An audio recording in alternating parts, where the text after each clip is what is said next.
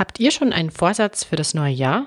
Meine Kollegin Kathi möchte weniger Zeit am Handy verbringen, einer der häufigsten Neujahresvorsätze.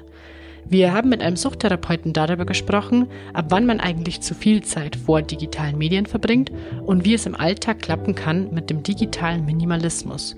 Kathi hat seine Expertentipps auch gleich ausprobiert und berichtet von ihren Erfahrungen damit. Der Utopia Podcast. Einfach nachhaltig leben. Hi, ich bin Lena. Willkommen zum Utopia Podcast. Heute erwartet euch eine spannende Folge. Ich habe nämlich mit einem Suchttherapeuten über unsere digitale Mediennutzung gesprochen und auch darüber, wie gefährlich zu viel Zeit am Handy, vom PC oder Fernseher eigentlich ist. Das Gespräch habe ich aufgezeichnet, da hören wir gleich rein. Ich habe ihn im Gespräch auch nach konkreten Tipps für weniger Zeit am Handy gefragt. Meine Kollegin Kathi, die heute auch hier zu Gast ist, hat die Tipps ausprobiert und erzählt, wie es ihr beim Selbstversuch ergangen ist. Hi Kathi. Hi Lena. Bevor es wirklich losgeht mit der Folge, hier aber erst noch kurz Werbung. Gestalte aktiv die Zukunft von morgen und lege deinen Fokus auf nachhaltiges Wirtschaften mit einem staatlich anerkannten Online-Studium an der SRH Fernhochschule, die Mobile University. Du möchtest nicht nur gewinnbringend arbeiten, sondern auch einen Mehrwert schaffen? Im Bachelorstudiengang Nachhaltigkeitsmanagement erwirbst du fundiertes und praxisorientiertes Wissen sowie wichtige Skills, um in Unternehmen komplexe Strategien zur Nachhaltigkeit zu entwickeln, umzusetzen und darüber zu berichten. Mit dem MBA-Studiengang Sustainability Management erwirbst du die notwendigen Kompetenzen, um die ganze Bandbreite der Nachhaltigkeitsagenda auf Organisationen anzuwenden. Dabei passt sich das Fernstudium flexibel an die Berufs- und Lebenssituation an. Starten kannst du auch jederzeit. Mehr Infos zum Fernstudium findest du in unseren Shownotes. Kathi, ich bin schon total gespannt, wie schwer oder wie leicht es dir bei deinem Selbstversuch ergangen ist.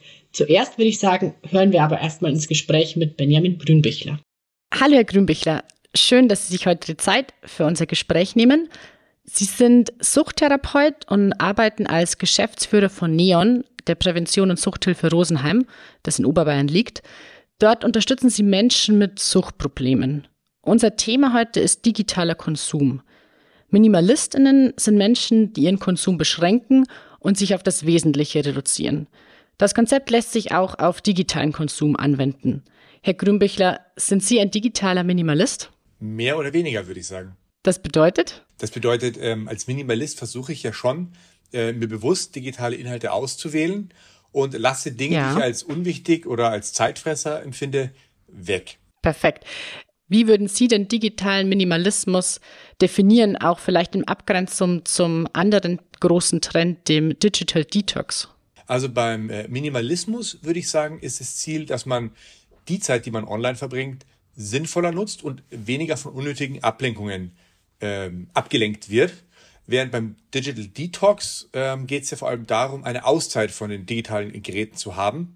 Also eine Weile auf elektronische Geräte äh, zu verzichten. Und das hilft auch, Stress abzubauen, sich besser zu fühlen, indem man sozusagen weniger Zeit am Display hat. Aber das Detox ist sozusagen eher eine kleine Pause, bewusste Auszeiten, während der Minimalismus äh, ein Lifestyle ist und äh, im Alltag äh, meistens mehr ähm, Bedeutung hat. Okay, also digitaler Minimalismus also als Lifestyle-Konzept. Sie arbeiten ja in der Suchttherapie. Hat denn die psychische Abhängigkeit vom eigenen Smartphone, vom eigenen Tablet oder vom eigenen PC zugenommen in den letzten Jahren? Ja, also psychische Abhängigkeit von Smartphones, Tablets, PCs hat zugenommen. Äh, man spricht dann oft von äh, digitaler Sucht, Mediensucht und so weiter. Und äh, da hat es natürlich verschiedene Gründe. Ja. Also ähm, ein ganz wichtiger Grund durch die äh, mobilen Endgeräte ist natürlich die permanente Erreichbarkeit, äh, dass man sich eben verpflichtet ja. fühlt, man ist geneigt, ständig äh, Nachrichten zu checken, Social Media zu, zu checken oder auf E-Mails sofort zu reagieren, weil man eben sofort sieht oder hört, sie kommen rein. Und das erhöht natürlich das Stressniveau und äh, Menschen können schwerer davon abschalten. Also das ist sozusagen ein ganz wichtiger Punkt für die Zunahme. Dann hast du natürlich die ja. Social Media Plattformen wie äh, Facebook, Instagram oder jetzt ähm, X, die einfach darauf ausgelegt sind, die Aufmerksamkeit der User und Userinnen zu binden. Und äh, die ständige Aktualisierung von äh, Feeds und Benachrichtigungen, das hat schon etwas süchtig machendes und führt eben dazu, dass Menschen oft mehr Zeit an den Bildschirmen verbringen, als ihnen gut tut, ja. Ich kann mir vorstellen, dass auch die Corona-Pandemie dazu beigetragen hat, weil natürlich viele Menschen oder alle Menschen sehr viel Zeit zu Hause, oftmals auch alleine zu Hause und dann natürlich vor den Bildschirmen verbracht haben. Ja, man weiß von verschiedenen Studien auch, da gab es eine starke Zunahme während der Corona-Pandemie. Ähm, gleichzeitig hat man gesehen, es gab auch wieder eine Abflachung. Aber ich denke, das Niveau ist insgesamt höher geblieben, auch jetzt ähm, nach der Pandemie, als es davor war. Wobei der Trend auch schon vor der Pandemie war, dass die Medienzeit insgesamt zugenommen hat. Also man kann man kann der Pandemie vieles in die Schuhe schieben, aber nicht alles. Also die Medienzeit wäre ja sicherlich auch ohne Corona-Pandemie ähm, hätte die zugenommen. Du hast ja dann auch noch ähm, viele Apps oder auch, auch die Spiele am Smartphone, die einfach ausgelegt sind, dein Belohnungssystem im Gehirn zu triggern, ja. Und ähm, auch deswegen verbringen Menschen häufig mehr Zeit mit diesen Apps und Spielen äh, oder auch exzessiv, als ihnen lieb ist, weil sie gar nicht merken, dass hier auch eine gewisse Manipulation stattfindet. Spiele am Smartphone sind ein guter Punkt. Es sind denn eine bestimmte Personengruppe, ich denke da jetzt an Kinder, dann besonders gefährdet, abhängig oder süchtig nach ihrem Smartphone zu werden? Oder gibt es da gar keinen Unterschied zwischen jungen und älteren Menschen? Es gibt schon Unterschiede. Also Sie können sich so ähm, vorstellen, desto weniger Impulskontrolle ein Mensch hat, desto mehr dazu geneigt, Dinge exzessiv zu machen. Was übrigens auch in der Jugendphase nicht automatisch gleich Sucht ist oder automatisch langfristig problematisch sein muss, wenn, wenn Kinder und Jugendliche Dinge exzessiv machen. Also es gehört entwicklungspsychologisch auch dazu. Jetzt ist es natürlich aber eine ungünstige Phase, Kindern Geräte zu geben, die sozusagen über manipulative Technologien das auch noch äh, befeuern und fördern. Aber ähm, deswegen sollte man ja auch dann die Geräte entsprechend für Kinder und Jugendliche einstellen.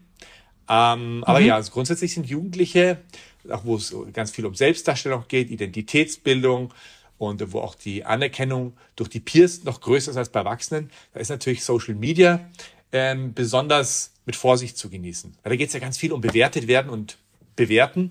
Und ähm, deswegen haben diese Apps natürlich auf junge Menschen da noch eine größere Attraktivität. Ab wie viel Zeit am Tag wird es denn problematisch? Also wie viele Minuten oder Stunden, die ich vom Handy oder vom Computer verbringe oder im Internet surfe, ab wann wird es denn gefährlich? Das, es wäre natürlich schön, das anhand von äh, so Minuten äh, darzustellen, ab der Altersgruppe so viele Minuten. Da gibt es zwar Empfehlungen, auch im Internet, auf verschiedenen, äh, auch guten Elternratgeberplattformen, aber daran alleine kann man es eigentlich nicht festmachen, sondern die Frage ist ja vor allem, was macht der User, die Userin in der Zeit vor dem Display? Also beispielsweise, wenn ich jetzt gerade äh, einen frustrierten Schultag hinter mir habe und ich lenke mich jetzt drei Stunden auf Instagram ab, bewerte äh, andere Profile, Bilder und versuche meinen Sehnsüchten hier irgendwie nachzukommen, dann hat das eine ganz, ganz andere Qualität, als wenn ich jetzt kurz vor der Wahl mich äh, drei Stunden äh, im Internet auf, auf Recherche gehe und mich über die verschiedenen Parteiprogramme beschäftige, wie ist Demokratie entstanden und so weiter. Also beide verbringen drei Stunden vorm Display. Das eine ist aber wahrscheinlich eher sogar negativ für die Person, weil sie sozusagen, ja, dann eher sich schlechter fühlt danach, gerade im Vergleich mit anderen äh, selbstdarstellerischen Profilen, während die andere Person womöglich einen echten Mehrwert hat, weil sie sich zum ersten Mal mit dem Thema Wahlen und Demokratie beschäftigt. Und deswegen, ja, kann man die Zeit nur als ganz, ganz groben Faktor nehmen, ob etwas bedenklich ist oder nicht.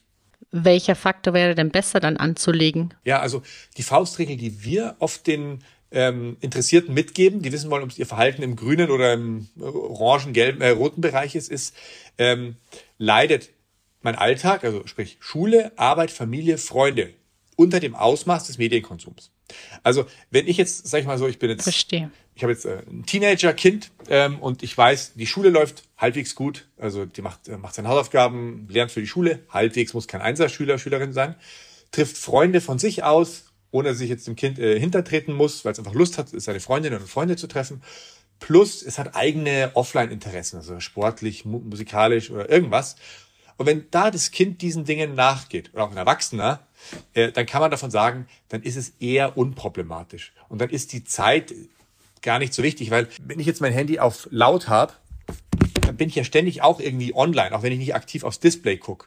Also die Zeit zusammenzuzählen, was ist denn jetzt Handyzeit, ist sowieso ähm, schwierig bei Geräten, die ich zum Teil ja als Armbanduhr habe und sonst wie. Also da finden wir diese Faustregel mit diesen drei Punkten, Schule, Interessen, Freunde, äh, als besseren, äh, bessere Orientierung. Und Pendant zur Schule dann später der Beruf. Genau. Ich meine, beim Beruf haben wir immer noch das Problem mit der Digitalisierung der Arbeitswelt. Da muss man auch ja. genau hingucken. Ähm, hast immer mehr Menschen, die einfach auch dann nicht genau wissen, wird von mir verlangt, auch in der Freizeit dann berufliche Sachen am Handy zu checken, gerade wenn sie ein Diensthandy haben und so weiter. Also da ähm, laden wir Firmen dazu ein, auch da klare Regeln zu haben, damit eben nicht äh, der digitale Dauerstress sozusagen durch die ähm, ja, Art der Kommunikation in der Firma oder durch die Art der, der Smartphone-Nutzung ähm, befeuert wird. Ein wichtiger Punkt, den Sie angesprochen haben, das interessiert mich und das interessiert natürlich auch unsere HörerInnen sehr. Welche konkreten Folgen hat es denn, wenn ich viel Zeit oder zu viel Zeit im Internet vor Bildschirmen verbringe? Also wichtig ist, neben den Konsequenzen, die ich jetzt aufzähle, gibt es natürlich auch viele Vorteile der digitalen Welt. Nicht, dass es vielleicht, dass der Zuhörer denkt, die Zuhörerin denkt, oh Gott, der ist ja ein Schwarzmaler. Aber wenn Sie mir die Frage so direkt stellen, natürlich hast du einmal die ähm, physische Gesundheit. Also wir wissen natürlich auch, dass langes vor dem Bildschirm sitzen oder auch bestimmte Haltungen, die man einnimmt, wenn man zu lange am Smartphone hängt, ähm, schädlich sind für, für, ähm, für den Körper. Also auch Gesundheitsprobleme wie Übergewicht, Herz-Kreislauf-Erkrankungen werden da im Zusammenhang gesehen. Plus auch Schlaf äh, je nachdem, ähm, wie ich mein Handy ähm, am Abend vorm Einschlafen nutze, also ganz klar auf dieser Ebene. Du hast Beeinträchtigungen möglicherweise auf der psychischen Gesundheitsebene, also das Thema Sucht haben wir ja angesprochen. Auch wenn die Handysucht keine anerkannte Erkrankung ist, sehen wir ganz, ganz viele Parallelen zu anderen Verhaltenssüchten. Du weißt, oder wir wissen auch aufgrund von Studien von großen Tech-Unternehmen oder auch von Krankenkassen, dass auch Depression oder depressive Symptome in Zusammenhang mit der Nutzungszeit von äh, digitalen Endgeräten zusammenhängt. Also viele Nutzer kann man sagen, desto, also ganz vorsichtig gesagt, desto mehr Bildschirmzeit ich habe, desto eher zeige ich auch depressive äh, Symptome. Und dann hast du klar die anderen psychischen, sag ich mal, Auffälligkeiten, Prokrastination. Also wenn Sie jetzt auf eine wichtige Schulaufgabe lernen müssen oder eine wichtige Arbeit äh, zu erledigen haben und das Smartphone auf Ihrem Schreibtisch liegt, dann äh, beobachtet man einfach, dass Menschen geneigt sind, äh, immer wieder aufs Smartphone zu gucken, obwohl sie ja jetzt keine Hilfe erwarten im klassischen Sinne, sondern sich einfach nur ablenken wollen. Und das sind jetzt mal so zwei, drei psychische äh, Themen. Und dann hast du natürlich auch das, äh, den sozialen, die soziale Komponente. Es gibt Menschen, die auch durch, durch die Mediennutzung verstärkt in sich in ihrer Einsamkeit äh, ein Stück weit zementieren. Also die waren vorher vielleicht jetzt schon nicht die übersozialen Menschen, aber haben jetzt nochmal eine einfachere Fluchtwelt und sind noch weniger zugeneigt, ähm, reale soziale Kontakte zu knüpfen und verstärken ihre Isolation oder ähm, auch ihre Kommunikationshemmnisse ähm, können dadurch eben auch ein Stück weit kompensiert werden, indem sie sich einfach in dieser Welt, in Chats und so weiter verfestigen. Also letztendlich kannst du sagen, auf allen Ebenen gibt es mögliche Gefahren bei der zu viel Nutzung des Smartphones. Ich fasse nochmal zusammen. Sie haben den sozialen Aspekt angesprochen, Sie haben den psychischen mögliche psychische negative Folgen angesprochen und auch physische. Das ist eine ganze Menge. Ich schließe daraus, dass es wichtig ist, den eigenen digitalen Konsum zu beschränken. Gleichzeitig leben wir ja aber in einer Zeit, in der wir, wie Sie es gerade schon angesprochen haben, beruflich, aber auch privat ständig erreichbar sein wollen oder das Gefühl haben, erreichbar sein zu müssen. Ist es denn überhaupt realistisch, mit weniger Zeit im Netz zurechtzukommen? Äh, ja, also ich denke, es ist für die allermeisten Menschen unrealistisch, komplett auf die digitale Welt oder aufs Internet zu verzichten. Da gibt es zwar auch ein paar Ausnahmen, ja, hat alles seine Berechtigung, aber für den meisten, für die meisten wird es wahrscheinlich ein erstrebenswertes Ziel sein, eine, jetzt kommt auch wieder so ein toller Begriff, eine digitale Balance für sich zu entwickeln. Und da kann man sich ja selber zum Beispiel tracken lassen, beim iPhone oder beim, beim Android-Gerät, wie viel Zeit nutze ich am Tag und möchte ich das zum Beispiel um ein Drittel reduzieren. Also man könnte sich da ein Ziel setzen und ähm, einfach überlegen, was ist denn die überflüssige Displayzeit? Also vielleicht merken ja auch viele, wenn sie ehrlich zu sich sind, eigentlich tut mir das ständige Surfen auf Instagram oder X oder TikTok oder was auch immer gar nicht so gut. Also das gibt mir gar keine dauerhafte Befriedigung, sondern das ist vielleicht kurzfristig eine Ablenkung, aber eigentlich fühle ich mich danach ein Stück weit leerer und ähm, als vorher. Und äh, das sollte das Ziel sein. Oder das könnte ein Ziel sein für Menschen, die sagen, ich möchte einfach mehr Qualitätszeit zurückhaben. Ich nutze die, vor allem die Vorzüge der digitalen Welt, weil die gibt es natürlich auch zuhauf und versuche die Nachteile, also Ablenkung, ähm, Prokrastination und so weiter, ein Stück weit zu reduzieren. Das sollte ein Ziel sein. Das bedeutet, im ersten Schritt muss ich selbst erstmal erkennen, dass mir die viele Zeit, die ich am Handy oder die ich vorm PC hänge, nicht gut tut. Genau. Also diese Selbsterkenntnis, ich sage, viele Menschen haben so ein leichtes Zwicken vielleicht bei dem Thema. Also die allerwenigsten sagen, oh Gott, ich muss jetzt in die, in die Suchtberatung oder ich muss zum, zum Coach und ähm, ich habe schon gemerkt, bei mir ist es zu viel. Aber wenn man mit Menschen spricht, in so Workshops auch, die wir machen, dann sagen schon viele, ja, stimmt, eigentlich ist es zu viel. Auch viele Erwachsene übrigens, ich, ähm, weil ich oft von Jugendlichen spreche, auch Erwachsene merken, es ist too much. Und ähm, sobald dieses Bewusstsein da ist und man mit den Leuten spricht, und sagt, kennt ihr das auch? Ihr wollt die Uhrzeit wissen und anstelle der Armbanduhr schaut ihr aufs Handy, dann beantwortet ihr Nachrichten, äh, legt das Handy wieder weg und äh, fünf Minuten später wisst ihr immer noch nicht, wie spät es eigentlich war. Und dann merken ja viele, ja genau, da tappe ich mich ja auch selber. Und wie kann ich diese unbewusste Zeit, die ich mit dem Display verbringe, mit dem Handy verbringe, wie kann ich die reduzieren? Und darum äh, würde ich sagen, das ist ein erstrebenswertes Ziel. Und das ist natürlich ein Spagat jetzt zwischen der permanenten Erreichbarkeit äh, und gleichzeitig ähm, ein Stück weit ähm, Entspannung und eben nicht ständig nur sich vom Handy den Alltag äh, dirigieren zu lassen. Ich musste gerade sehr schmunzeln bei dem Szenario, das Sie beschrieben haben. Ich möchte wissen, wie spät es ist, gucke auf meinem Handy und fange erstmal an, Nachrichten zu beantworten, weil ich denke, das kennt eigentlich jeder und dann schaue ich nach zwei Minuten nochmal drauf, um wirklich dann die Uhrzeit zu checken. Ja, wenn es nur zwei Minuten sind. Manchmal vergehen auch schnell mal fünf bis zehn Minuten. Das stimmt, das stimmt.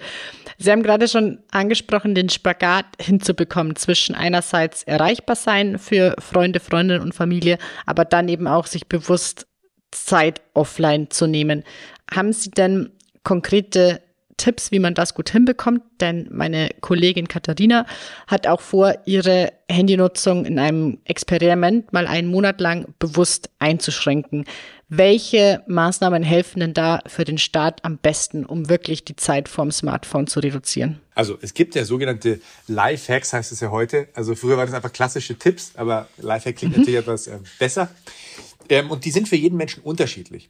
Also ich sage jetzt mal ein paar, vielleicht auch die, die mir geholfen haben, aber es das heißt nicht, dass sie auch für Katharina oder für Sie oder für die Zuhörerinnen und Zuhörer äh, die, die optimalen sind. Aber zum Beispiel, also was mir geholfen hat, ist ganz klar, Sie sehen es ja, also die Zuhörer können es nicht sehen, aber ich habe eine Armbanduhr.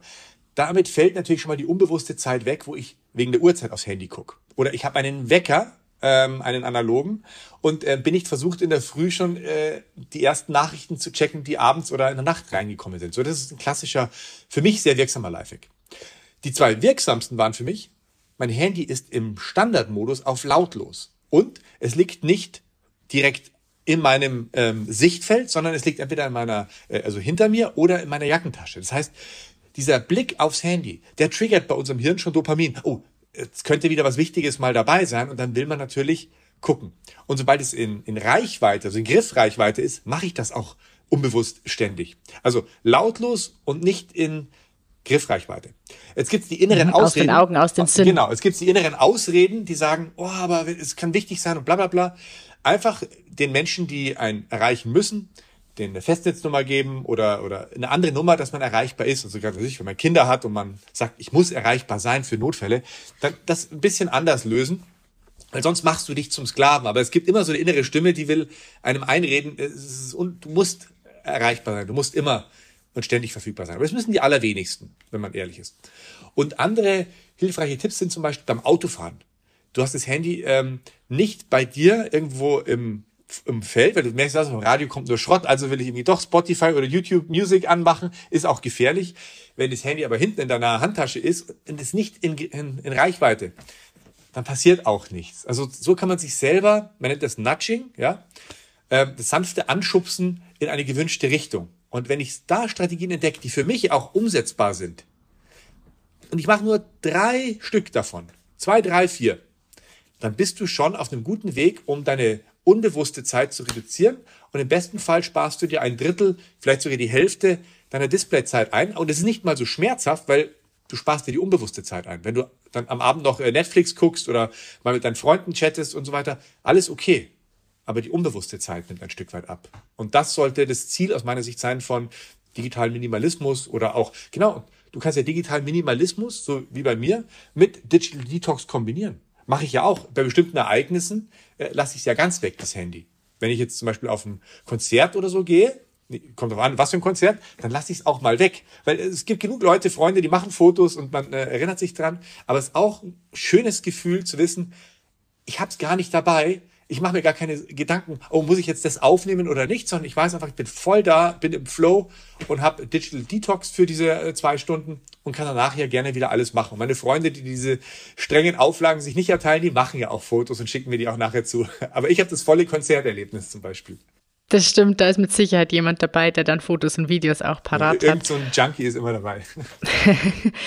Sie haben jetzt schon die unbewusste Zeit angesprochen, die man gut äh, reduzieren kann.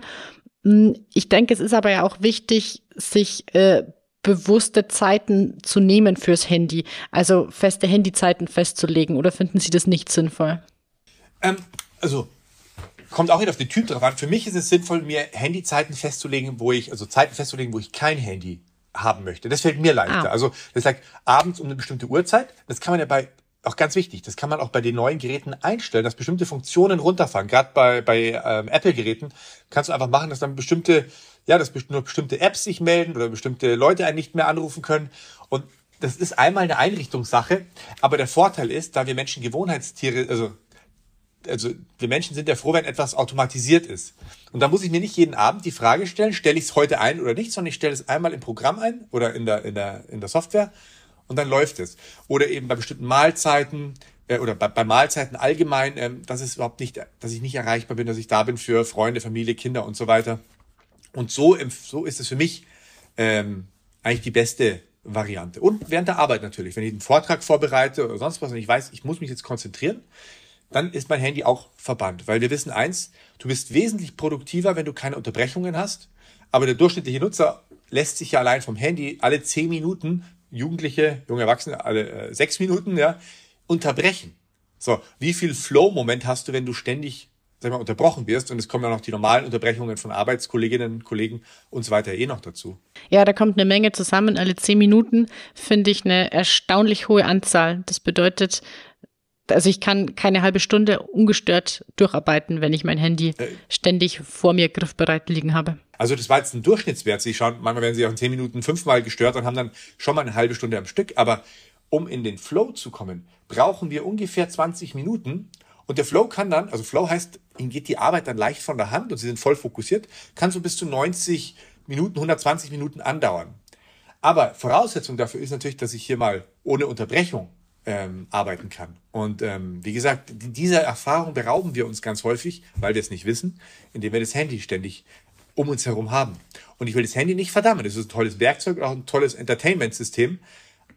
Aber es gibt halt Zeiten, da ist es angesagt, damit was zu machen. Und es gibt Zeiten, da ist man besser bedient, wenn man es weglegt. Mhm, verstehe. Also für den Start, wenn ich sage, ich möchte jetzt, sagen wir, vier Wochen, einen Monat lang äh, es schaffen, wirklich äh, bewusst auch aufs Handy zu verzichten oder meine Zeiten ohne Handy zu verlängern, was im Umkehrschluss bedeutet, meine Zeiten mit Handy dann zu verringern, mir ein paar Tricks anzuschauen und versuchen, ein paar davon wirklich auszuprobieren, auch möglichst umzusetzen, um dann zu sehen, ob die im Alltag für mich dann auch sinnvoll sind. Das kann sein, mir eine Armbanduhr, mir einen analogen Wecker zuzulegen, mir mein Handy nicht mehr vor mir griffbereit, sondern aus meinem Sichtfeld bei der Arbeit zu platzieren und auch zu sagen, ab äh, 21 Uhr ist das Handy aus oder es kommt in den Flugmodus und ich, ich schaue auch bis äh, zum nächsten Morgen nicht mehr drauf. Das sind, genau, das wären mögliche Tipps. Ich hatte mal eine Freundin, die hat ihr Handy im Schwarz-Weiß-Modus gehabt, äh, um, um sozusagen äh, weniger Interesse ja. an diesen Apps zu haben. Aber das wird für die allermeisten kein Lifehack sein, den sie umsetzen wollen, weil sie halt Bilder und Fotos in Farbe anschauen wollen. Also das ist sehr individuell, aber wie Sie sagen, man sollte hier mal ein paar Sachen ausprobieren und äh, was hilfreich ist, man schaut mal, was habe ich denn durchschnittlich letzte Woche pro Tag an Bildschirmzeit gehabt. Wenn ich merke, boah, krass, da steht irgendwie fünf Stunden, dass man sich konkret sogar ein Ziel setzt, sagt, in dem Monat will ich das auf vier oder auf dreieinhalb reduzieren am Tag. Das ist ja auch motivierend. Und dann sogar ehrlich zu ist, geht es mir besser oder schlechter durch das Reduzieren der Displayzeit. Und ganz ehrlich, wenn die Menschen merken, es geht mir besser, dann behält man sowas ja auch gerne bei und vielleicht geht es manchen auch schlechter. Ja, dann ist natürlich die Frage, ob das Sinn macht. Aber ich, meine Hypothese ist, den meisten Menschen wird es besser gehen, weil man ja auch sich zufriedener fühlt und ähm, ja effektiver, glücklicher, wenn man andere Sachen schafft oder unterbrechungsfreier machen kann. Verstehe. Das bedeutet, sich individuelle Ziele zu setzen, aber dann natürlich auch realistisch erreichbare Ziele genau. zu setzen. Das wäre wahrscheinlich schnell demotivierend, wenn ich sage, ich habe zehn Stunden äh, am Handy verbracht. Jetzt möchte ich auf zwei runter genau. reduzieren. Ist wahrscheinlich ein bisschen viel vorgenommen für den Start. Genau. Also ich glaube, da haben Sie ganz recht. Also lieber am Anfang äh, ein bisschen anders Statement, vielleicht mal eine, eine halbe Stunde oder Stunde reduzieren. Ähm, aber ich sag mal, es ist locker drin. Also ich habe mal ein Drittel, wenn man drei Lifehacks macht oder umsetzt, dann ist, eine, ist ein Drittel Reduktion auf jeden Fall drin. Aber ich lieber mal nur eine Stunde abzwicken, wenn es, wenn es bei fünf ist oder sowas, anstatt gleich äh, auf 50-50 runterzugehen. Und dann ähm, kann das sehr motivierend sein, ja. Meine Kollegin hat auch äh, darum gebeten, sie speziell nach einem Punkt zu fragen, dass es bei ihr, was sie festgestellt hat, sehr viel Zeit frisst, WhatsApp-Gruppenchats fressen bei ihr viel Zeit, wenn im Freundeskreis äh, dann Verabredungen gesprochen und ausgemacht werden. Also sie möchte einerseits nicht äh, Treffen mit Freunden verpassen, weiß aber andererseits, wenn sie aktiv in diesem Gruppenchat teilnimmt und mit ihren Freunden chattet, kostet es einfach sehr viel Zeit, was in einem Experiment, wenn sie ihre Zeit am Handy reduzieren möchte, dann wohl nicht drin ist. Haben Sie da einen konkreten Tipp, wie sie das am besten lösen kann? Also man muss ja sagen, die Gruppenchats sind ja auch ein sehr nützliches Tool, theoretisch, weil du musst äh, ja nicht an jeden schreiben und wie anders wie bei E-Mails, wo es dann irgendwie wieder an einen zurückgeht. Also es ist sinnvoll. Also Gruppenchats erleichtern Verabredungen ganz klar, aber es wird eben auch viel diskutiert. Es wird viel Irrelevantes gepostet und wenn man ehrlich ist, vieles, was man da drin liest, in allermeisten Gruppenchats, wo nicht so viel Disziplin herrscht, was ja die allermeisten sind, äh, ist zwar lustig, unterhaltsam ganz häufig oder auch manchmal nervig, aber es frisst vor allem viel Zeit. Also, was äh, mir geholfen hat, ist Gruppenchats auf stumm zu schalten und äh, bewusst am Tag nur zwei oder dreimal zu checken.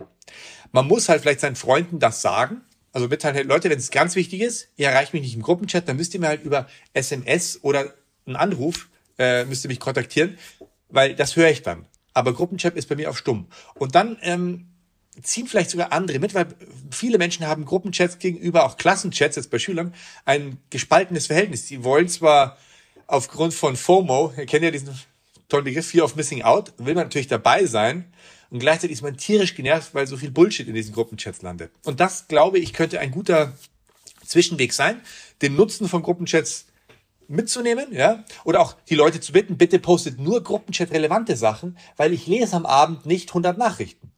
Und so kann man auch Disziplin reinkriegen in so Gruppenchats. Und gleichzeitig kann man per SMS und Telefonat sagen, so könnt ihr mich auch außerhalb erreichen, wenn es jetzt mich betrifft oder wenn es dringender ist. Wenn ich jetzt nicht geantwortet habe, weil ihr jetzt innerhalb von einer Stunde eine Rückmeldung wollt. Und da können, machen viele Leute mit und dann kann man auch seine Gruppenchat Kolleginnen und Kollegen auch ein bisschen miterziehen, dass diese Gruppenchats wirklich für ein bestimmtes Thema, für Verabredungen und so weiter genutzt werden.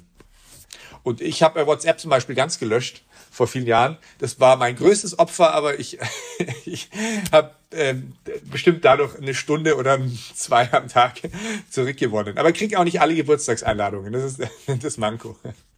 Ja, das ist schon fast fortgeschritten Level, würde ich mal sagen, dann in Sachen digitaler Minimalismus. Das ist advanced, genau. Ein Fall, der für mich und ich glaube auch für viele andere zutrifft, ist äh, Wartezeiten zu überbrücken in der Bahn oder an der Supermarktkasse.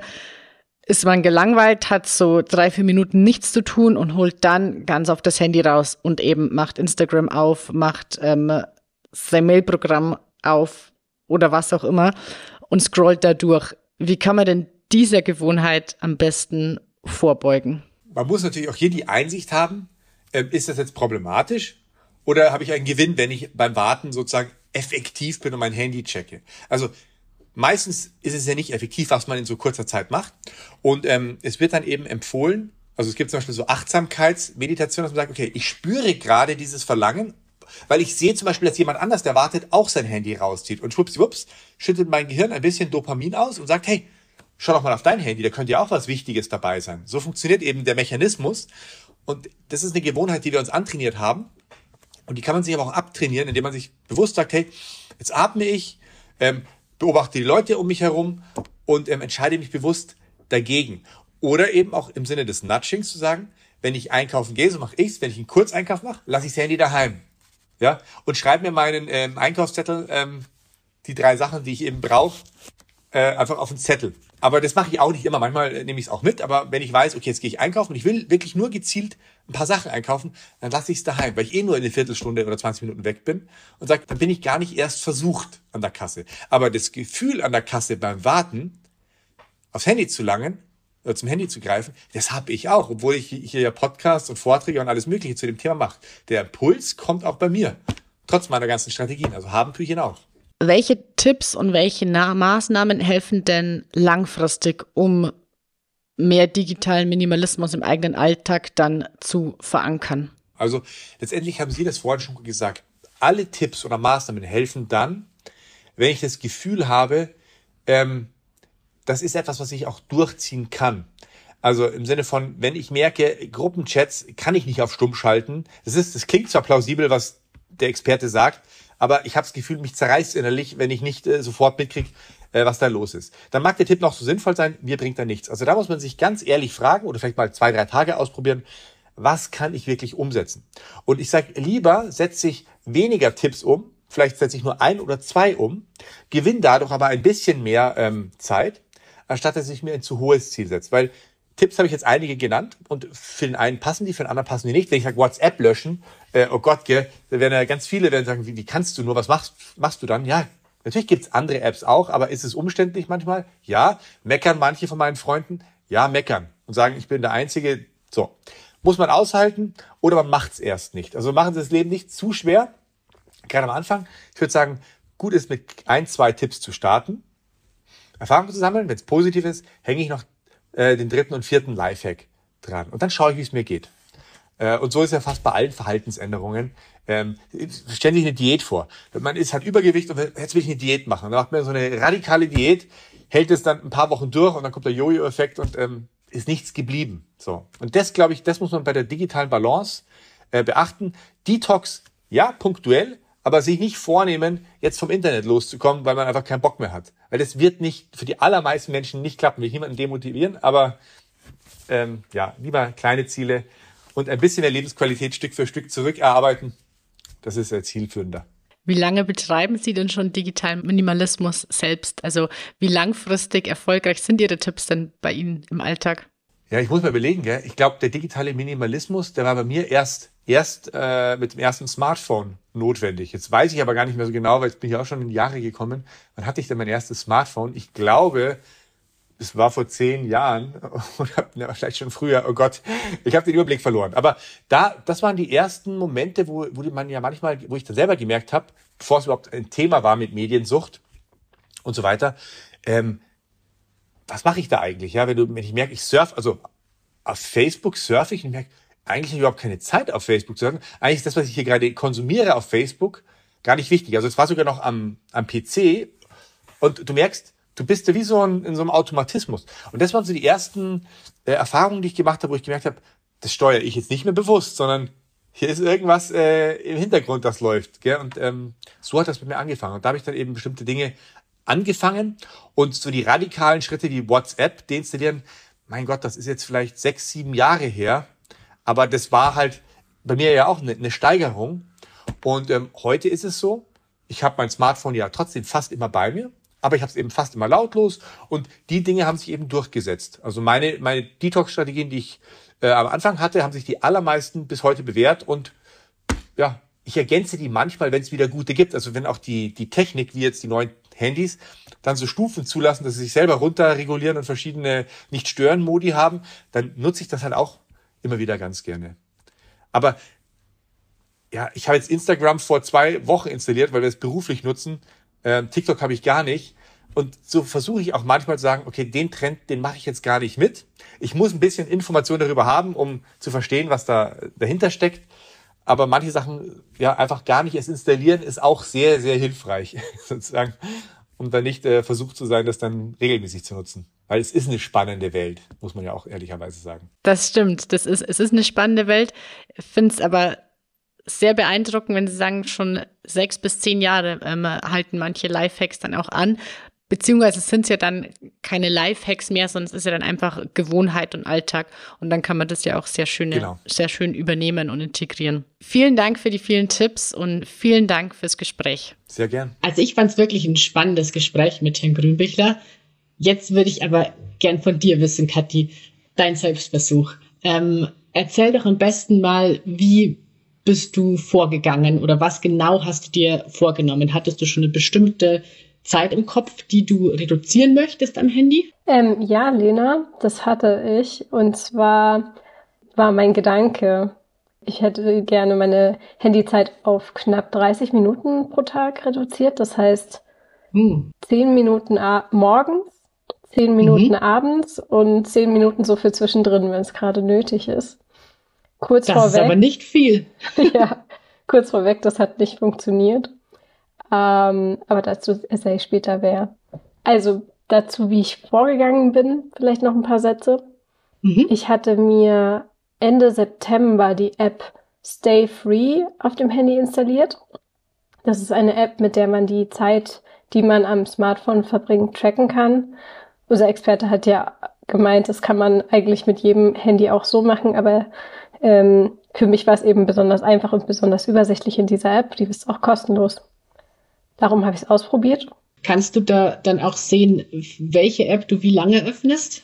Genau. Das, ja, ähm, da wird für jeden Tag dann noch angezeigt, wie viel Zeit du auf dieser App verbracht hast oder wie oft mhm. du generell dein Handy benutzt hast, die Anzahl der Nutzungssitzungen sozusagen. Mhm. Mhm. Also alles sehr interessant. Und hat dich schockiert? mm, jein.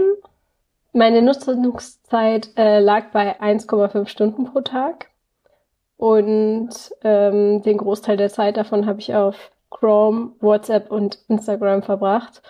Ähm, ich glaube, das Ergebnis war für mich schon ein bisschen überraschend, weil ich immer von mir denke, ich bin eine Person, die nicht besonders viel Zeit am Handy verbringt.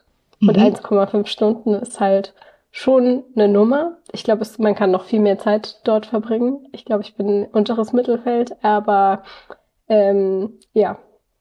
War es denn am Wochenende mehr als an Wochentagen oder war es vielleicht sogar genau andersrum? Weil wenn ich jetzt so nachdenke, ich verbringe halt viel Zeit vom Handy ähm, in Fahrzeiten, wenn ich im Zug sitze, wenn ich zum mhm. Beispiel ähm, in die Arbeit oder zurückfahre. Deshalb glaube ich, dass es bei mir fast an Wochentagen noch mehr ist. Und am Wochenende weiß ich, dass das Handy oft irgendwo liegt und ich gar nicht genau weiß, wo eigentlich. Also ich nehme es immer mit, wenn ich aus dem Haus gehe. Aber wenn ich zu Hause bin, schaue ich, glaube ich, tendenziell sogar weniger drauf, obwohl ich mehr Zeit hätte. Ich glaube, bei mir war es so weniger abhängig von den Wochentagen, sondern mehr davon, ob man an dem Abend oder an dem Tag besonders viel zu tun hatte oder mhm. ähm, was geplant hatte, so wie du gerade auch gemeint hattest. Also das schon. Mir ist auch aufgefallen, meine Handy-Nutzung schwankt sehr stark. An manchen Tagen bin ich fünf Minuten am Handy, an anderen Tagen mhm. zwei, drei Stunden. Das ist vor allem, wenn ich mhm. krank bin, ähm, nimmt meine Handy-Nutzungszeit stark zu. Ja. Übrigens ähm, hört ihr es auch an meiner Stimme, gerade hat es mich wieder ein bisschen erwischt. Also viel Zeit am Handy gerade. es geht. Es geht. Sehr ich habe ein bisschen was gelernt. Super. Und du hast dir sozusagen also zu Beginn die App runtergeladen und erstmal analysiert und dir mhm. dann sind 30 Minuten, wenn du davor eineinhalb Stunden meinst du, hast du gesagt, mhm. Ja? Mhm. Ähm, sozusagen um ein, also nur noch ein Drittel dann zu verbringen. Das ist schon ganz schön viel zu reduzieren. Genau. Und wie gesagt, an manchen Tagen hat es geklappt, aber im Schnitt nicht. Im Schnitt bin ich den ganzen Monat über auf etwa 50 Minuten Handyzeit pro Tag gekommen. Das heißt, ich habe es geschafft, meine Handyzeit um etwas mehr als ein Drittel zu reduzieren. Bist du denn zufrieden damit? Hm, ehrlich gesagt, ich war überrascht, wie schwer es mir gefallen ist, auf mein Handy zu verzichten. Und zwar zum einen, das eine ähm, war ja der Entertainment-Faktor. Wie gesagt, ja. Instagram war, hat einen Großteil meiner Handynutzung ausgemacht. Ähm, da hatte ich mir vorgenommen, das komplett zu streichen, keine Zeit auf Instagram zu verbringen äh, in diesem Monat. Ist mir mhm. größtenteils gelungen. Mhm. Aber das andere war auch sehr viel Organisation. Ich war überrascht davon, wie sehr ich mein Handy im Alltag eben doch brauche für Sachen wie Termine ausmachen, Treffen mit Freundinnen, Navigation. Allein das hat halt schon oft dazu geführt, dass ich meine 30 Minuten gefüllt hatte und da hatte ich noch nicht alle Nachrichten auf WhatsApp beantwortet oder so. Ja, stimmt. Navigation ist voll der gute Punkt. Ähm, das war, dann hat man es ja auch relativ lange an, wenn man jetzt wirklich mhm. ähm, läuft mit dem Handy in der Hand, um eine bestimmte Adresse zu finden. Ne? Das heißt, Zum einen der Entertaining-Faktor, hast du gesagt, war schwierig und dann aber äh, war es auch schwer, dich zu organisieren ohne dein Handy. Mhm, genau. Mhm. Und wie hast du das gemacht dann, wenn äh, dir jemand geschrieben hat, die, die halbe Stunde war um und dann hast du die Nachricht dann am nächsten Tag beantwortet oder äh, Hast du ein Festnetztelefon und hast dann angerufen oder was hast du getan? Leider habe ich kein Festnetztelefon. naja, an manchen Tagen habe ich, wie gesagt, die 30 Minuten nicht eingehalten und habe dann mehr Zeit am Handy verbringen müssen, weil ja, es sich okay. nicht anders ergeben hat. Also ich hatte auch zum Beispiel Geburtstag im November und wollte dann nicht die Hälfte der Glückwünsche unbeantwortet lassen, nur weil ich keine Zeit mehr am Handy habe. Oder ähm, ja, es gab verschiedene Punkte, wo ich, wo ich Kompromisse machen musste. Auch für die Arbeit nutzte ich ja mein Handy, um Nachrichten zu suchen und da, das konnte ich auch nicht einfach unterlassen, einen Monat Stimmt. lang. Ähm, mh, einmal, eine Situation war besonders doof, da hatte mir eine Freundin eine längere Sprachnachricht geschickt mhm. und ich war schon durch mit meiner Handyzeit und habe gesagt, okay, die höre ich mir morgen an. Und es wäre aber was Wichtiges gewesen. Ähm, sie hätte meine Antwort noch an dem Abend gebraucht. Und ja, also alles kein Problem. Wir konnten das am nächsten Tag klären, aber äh, sowas ähm, passiert einem halt dann doch. Und ähm, ja, das waren so die kleinen Herausforderungen, würde ich sagen. Gab es auch irgendwas, was dir besonders leicht fiel? Besonders leicht würde ich nicht sagen, aber es hatte seine Vorzüge, sagen wir so. Ich hm. habe, ähm, wie gesagt, bei Entertainment viel weniger Zeit ähm, auf Instagram verbracht und hatte dadurch viel mehr Zeit, um zum Beispiel Bücher zu lesen. Ich habe im November so viel gelesen wie seit langem nicht mehr. Cool. Und ähm, das äh, ist etwas, das ich mir lange vorgenommen hatte und ähm, dass ich auch hoffe, dass ich es mir beibehalten kann. Mhm. Cool. Das heißt, du hast eher die Zeit, die du nicht am Handy verbracht hast, als hinzugewonnene Zeit erlebt und dir hat wenig gefehlt, weil so Instagram, ich kenne es bei mir schon auch. Mhm. Ähm, ich versuche da nicht zu viel Zeit davor zu hängen, aber ich mache die App auf jeden Fall jeden Tag auf. Also es vergeht, glaube ich, wirklich kein Tag, an dem ich da nicht irgendwie reinschaue. Ja, es war wirklich viel härter, als ich gedacht hätte, auf Instagram zu verzichten. Und ähm, an einem oder zwei Tagen, wo man einen schlechten Tag hatte, da mhm. bin ich auch schwach geworden. Da habe ich dann auch äh, zehn Minuten oder äh, zehn Minuten durch den Feed gescrollt oder Nachrichten ähm, angeschaut, äh, was mir Leute geschickt haben an lustigen Katzenmemes und was auch alles so zusammenkommt. Also ja, ich war überrascht, dass Instagram so ein Ritual für mich geworden ist bei schlechter mhm. Stimmung. Mhm. Da lernt man doch auch einiges über sich selbst. Absolut. Klingt, klingt zumindest so. Mm, und es war jetzt ein Monat, ähm, in dem mhm. du das äh, Experiment äh, durchgeführt hast oder den Selbstversuch durchgeführt hast. Mm, wie geht's denn jetzt weiter? Weil wir nehmen auf ähm, ähm, Anfang Dezember, das heißt offiziell ist der äh, Selbstversuch vorbei. Ähm, bei wie viel Zeit, ganz neugierig gefragt, ähm, bist du denn jetzt wieder aktuell mit Handynutzung? Ich habe ehrlich gesagt nicht nachgeschaut. Ich glaube, ich ähm, bin aber gerade deutlich über meine 50 Minuten, weil ich die letzten Tage wieder krank war. Und mhm. wie gesagt, da steigt mein Handykonsum.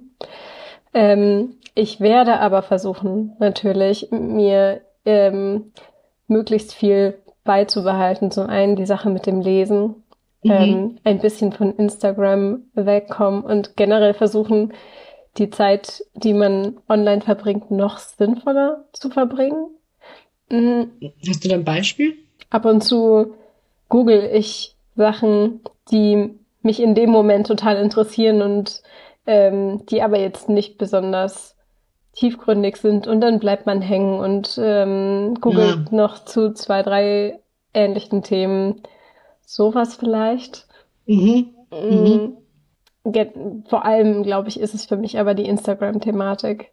Also die Zeit hier weniger sinnvoller nutzen. Und ich habe mir vorgenommen, dass ich mir eine Armbanduhr wieder zulegen werde, damit die ah. Verlockung ah. nicht so groß ist, beim Zeitchecken am Handy zu verharren.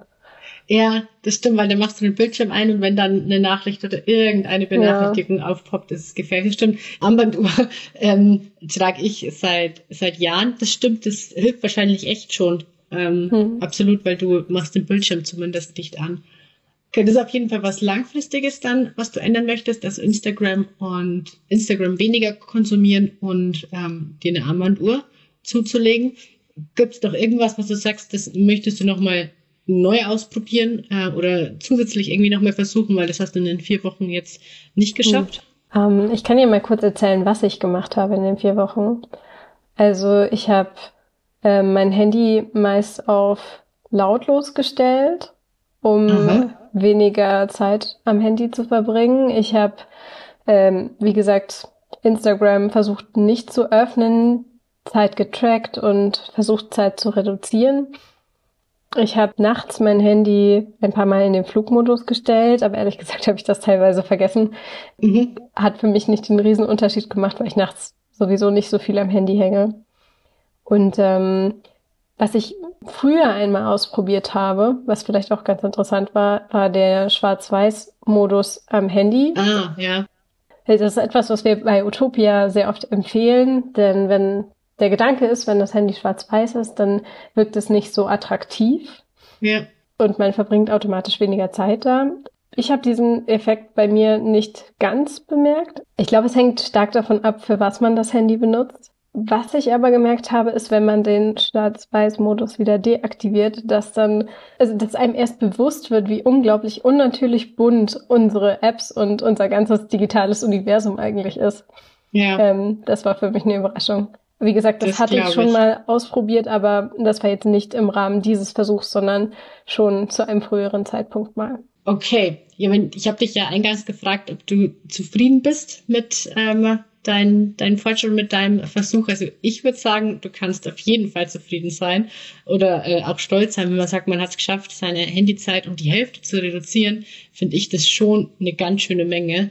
Und äh, ich wüsste nicht, ob ich es schaffen würde, ehrlich gesagt. Wie viel Zeit verbringst du denn am Handy? Ich habe das noch nie getrackt. Ich habe noch nie so eine App oder was mir heruntergeladen. Ich weiß nur, dass ich jetzt verglichen mit meinem engen Freundeskreis schon mit Abstand am wenigsten am Handy hänge, weil ich aber auch einigermaßen empfindlich bin, wenn man zum Beispiel äh, beim Essen oder man trifft sich ähm, auf einen Kaffee, dann das Handy immer am Tisch liegt und äh, die andere Person auch viel draufschaut. Das ist immer was, was ich so gar nicht gerne mag und auch selber unterlasse und es mir irgendwie selten passiert, weil ja ich mich gern dann auf mein Gegenüber konzentriere und eben nicht noch irgendwie eine Nachricht oder so beantworte. Deshalb, ich kann es dir nicht sagen. Ich glaube eher weniger, aber wenn, wenn ich es jetzt reduzieren müsste, ähm, dann wäre es mir schon auch schwer fallen, glaube ich. Zu sagen, jetzt nur noch die Hälfte der Zeit, finde ich schon einigermaßen hart, weil dafür mag hm. ich es dann doch zu gerne. ja, gerade wenn man eben bewusst konsumiert, einigermaßen bewusst, würde ich sagen, ist es sehr schwer, die verbleibende Zeit weiter zu reduzieren, weil eben wir heutzutage einfach viel mehr Sachen über unser Handy organisieren und viel mehr ja. nötige ähm, Tätigkeiten auch am Handy durchführen als noch vor 10, 15 Jahren. Bestimmte ja, Sachen kannst du nicht weglassen. Ja, absolut, absolut. Es ist ja auch zum Beispiel, ich habe ähm, keinen, äh, ein gern gegebener Tipp ist ja immer auch ein äh, Wecker. Ich habe keinen Wecker, sondern mich weckt halt das Handy. Ich habe mhm. den Flugmodus noch drin. Ähm, dann stehe ich auf, aber ziemlich schnell mache ich den Flugmodus dann natürlich auch raus und schaue morgens mal kurz aufs Handy, eben ob irgendjemand geschrieben hat, ob irgendwas Wichtiges wäre. Oder bei mir an Bürotagen immer der erste Blick in die Bahn-App, ob die Züge fahren oder nicht. Ähm, das ist auch was, was äh, zur Routine gehört, aber für mich irgendwie einigermaßen wichtig ist. Das würde ich auch ungern äh, darauf verzichten. Hm. Ja. Aber es klingt doch total gut. Äh, ich finde es super cool, dass du den Selbstversuch gewagt hast und äh, uns so dran teilhaben hast lassen an deinen Erfahrungen, auch wenn du so ehrlich warst und sagen, es ist wirklich auch schwer. Ich finde, das äh, darf man auch, auch sagen. Mm, ich hoffe, für euch waren viele hilfreiche Tipps jetzt dabei, ähm, die die Kathi gegeben hat, aber auch die uns ähm, Herr Grünbichler verraten hat. Und damit sind wir auch schon am Ende dieser Podcast-Folge angelangt. Und damit auch am Ende des Podcast-Jahres 2023 bei Utopia. Wenn euch die Folge gefallen hat, vergesst nicht, den Podcast zu abonnieren, bewertet ihn gerne und empfehlt ihn auch sehr gerne weiter. Wir wünschen euch schon mal schöne Weihnachten, einen guten Rutsch und freuen uns schon auf das Podcastjahr 2024 mit euch. Macht's gut. Ciao. Ja, auch von mir. Alles Gute fürs neue Jahr und wiederhören. Der Utopia Podcast. Einfach nachhaltig leben.